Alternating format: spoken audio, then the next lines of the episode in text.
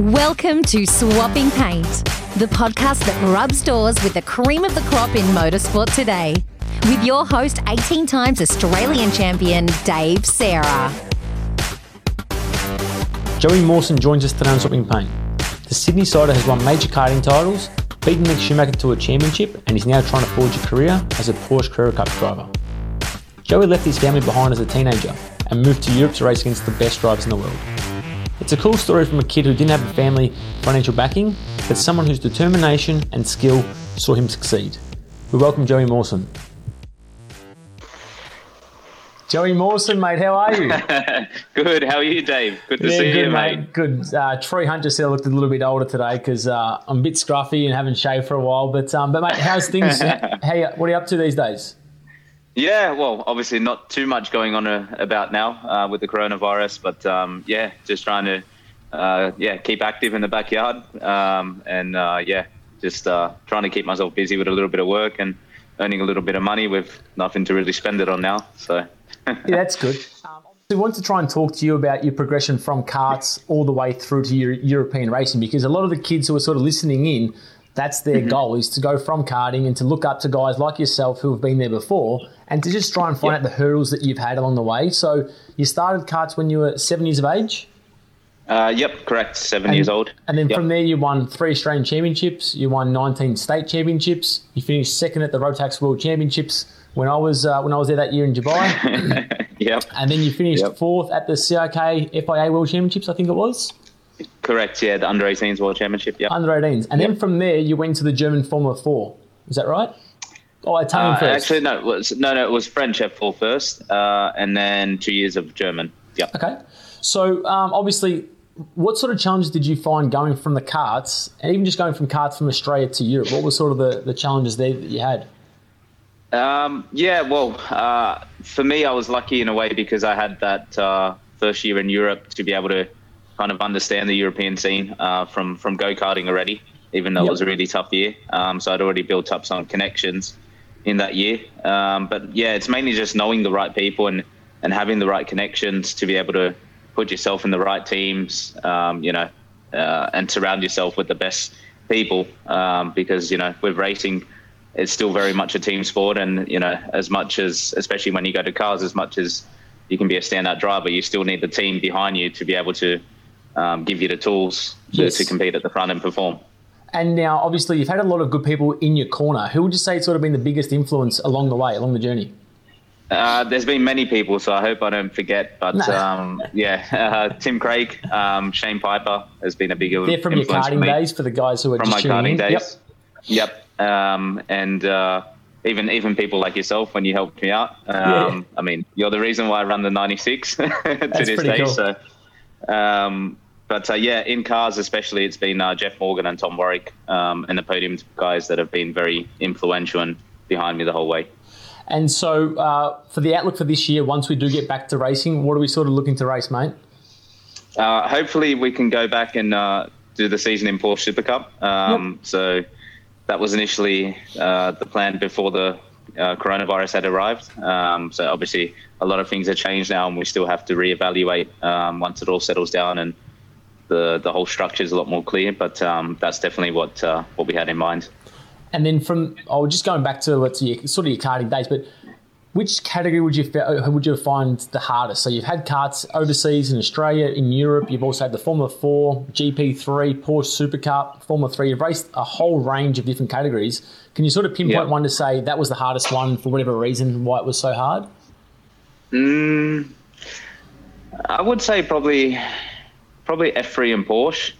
Um, F3 because a year I I had arrived. Um, yeah, was just we didn't have so many entries uh, compared to previous years, but we had a lot of very high quality drivers, people like Lando Norris, um, Hughes, Maxi Günther, who's in Formula E. So a lot of people have gone on to become professional drivers. Um, and then Porsche Super Cup because uh, I really underestimated the, the level and the competition, to be honest, uh, yeah, when I first arrived there. Um, so that was a big, big shock and, and surprise to me.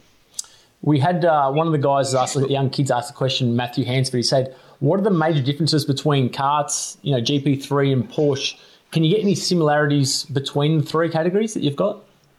Uh, not so much with Porsche and uh, GP3. So they're very different cars. Um, of course, because of the weight, um, also where the, the engine's located in the Porsche, we have a, a lot of weight uh, towards the rear, um, you know, running on the Michelins and so on. But uh, I would say Porsche to, to single seaters is, uh, yeah, a completely different field. Um, GT is probably somewhere in between, maybe a little bit closer to single seaters with the aero that you have there. Um, so yeah, in Porsche, it's it. I found it difficult because I had to unlearn a lot of my single seater habits. Okay. Um, so so that was the difficult part for me. It took me a few months to kind of unlearn all the single seater habits that were really bad in the Porsche car and kind of learn the the strange style that's required to drive a Porsche car quick. no, that's awesome. That's awesome. Now you were talking about podium, being a big supporter, Jeff Morgan, um, and those sort of guys who you've had around you for a very long time.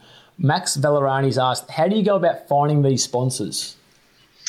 Um, for me, it's uh, it's always about connection. So knowing the right people, you know, having a friend or a person you know introducing you into into another person. Um, yep. It's really all about building your network and and having the the right connections. To, yep. to be able to get the right sponsors. So no, no, that's awesome advice. It helps, like because I said, a lot of these young kids are looking to even just to get sponsorship in their carts or to go to cars you need to yep. keep those friends on side. You've got to behave well on track as well. So if you're carrying on, people aren't going to want to sponsor people who are, you know, throwing tantrums and things like that. You've got to be nice to everyone that you actually meet because you just never know who's going to help you around the corner. Absolutely, absolutely. So you know, always being presentable, always pre- pre- presenting a good attitude, a positive attitude, um, and especially when things don't go right, which um, you know, half the time they don't in motorsport. Those are times where you really have to control yourself and, and have a professional attitude and you've raced so many big names uh, throughout your career. So I was looking at some of the names. We've got uh, Lando Norris, Mick Schumacher, uh, Anton De Pasquale in your karting days, Pierce Lehane, Charles Leclerc yep. in your karting days as well. If you were mm-hmm. to have same package, same equipment, who do you think is going to be uh, who's going to come out on top out of everyone that you've raced? Or who's going to come second would... to yourself? Who's going to come second to yourself?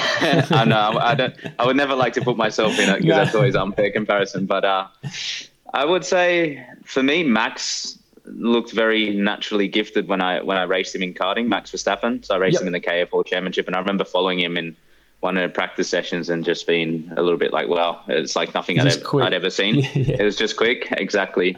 Um, and when I raced Charles, even when I raced him back then, I already had a sense of feeling that it would be in Formula One just because of the way he presented himself, his speed, and, and also the backing he had behind him. Um, so I would say between them two, but probably at, at that stage in, in the go kart, I'd probably give Max the edge. Yep, yep. And like I said, I yep. just remember watching you from your karting days in, in Australia, and you and Pierce Lehane were always going at it.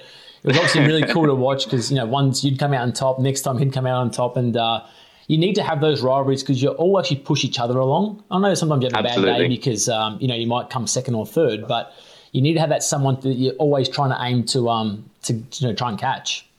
Absolutely, absolutely. I mean, it was uh, it was very intense, and you know I wouldn't call it hate, but it was definitely um, a, a, massive rivalry we had at the time. But it, it's really good, and it's only when you finish that rivalry and, and move on that you think, wow, that was actually really good and pushed me to another level.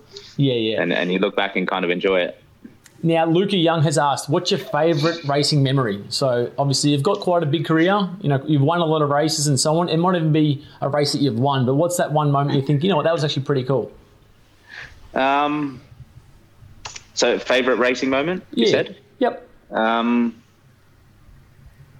I would say probably, probably from my karting days, the first the, when I won the two nationals at Parker, because that was that was very special. It was the first kind of big achievement I felt uh, that I'd achieved, and it was um, just a memory that I kind of remember forever. And, yeah, and it kind awesome. of set me set me up for my career, where I wanted to then try to turn it into a career. Like it went from, you know, just a being hobby. a hobby to yep trying to turn it into a career from there.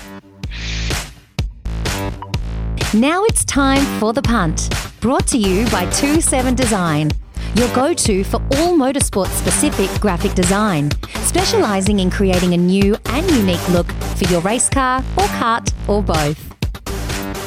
Awesome. Now, I'm not sure if you've tuned in, we've got a segment called The Punt. So it's yep. it's this one time where basically you just unloaded someone, and we uh, we look back on these moments, have a bit of a laugh. Is there one yep. time you can just remember where you've just unloaded on, on another another driver? Uh, yeah, I'm just trying to think. In, Which one? You're just trying to pinpoint. yeah, for sure. There's a few. Um, uh, yeah, actually, it was. I think it was. It was Brad Jenner at uh, Rotax Pro Tour in in Gympie. Yeah. so sorry, sorry, Brad, but um, yeah, I think it was there um, that I, I had a big unload with him. I had a frustrating race, and we were just being silly with each other, and then uh, I'd had enough and gave him a serve back. Brad, Brad's turfed many of people, so I don't think he's going to be too stressed about that. Um, we can laugh about it now. So. Exactly, that's what I mean. It's good to have those rivalries along the way. Now we've got we've got a motorsport quiz. Have you heard the motorsport quiz? Because if you have, you're sort of going to be in front of everyone else. Yeah, well, I, I haven't heard of it, but I, I feel like I have some a fair bit of knowledge on motorsport, Okay. so we'll give it a go. All right, let's do it. So we've got nine questions. Uh, Yep. The youngest Formula One winner. Max Verstappen, Yep. How many World Karting Championships has David Forè won? So he's won World Championships and World Cups. I'm just taking the World Championships part. the World Championships. Four? Four's good. Yep. Yep. We're two Oh, from two here. Shit. In Wow, which in which country is the karting circuit Sarno? Italy, Yep, this is good. Three from three. What racing number did Jeff Gordon make famous during his NASCAR career? 24. Yep, you must have heard this, I reckon. No, no, I'm good with my motorsport quiz. I'm good with my motorsport quiz. when did the first Indy 500 take place? So Indy 500, thinking pre World War One. That's just to give you a bit of an idea of how far back we're talking. World War One. Before, yep, yep. So it's been around for over over 100 years. Wait, who's uh, 1916? 11. That's like I said, it's a tricky one. Ah, 1911. 1911. How many Bathurst 1000s did the King of the Mountain Peter Brock win? Nine. Yep, this is good. Okay, who is the only driver to win the Triple Crown in motorsport? So Le Mans 24 Hour, the Monaco Grand Prix, and the Indy 500. Graham Hill. Yep, that's that, mate. You're onto it here. In which, for which team did Michael Schumacher debut for? Jordan. Jordan. That's that's impressive. Yep. And your last one you've driven here, but which circuit has the famous corner Ascari? Monza.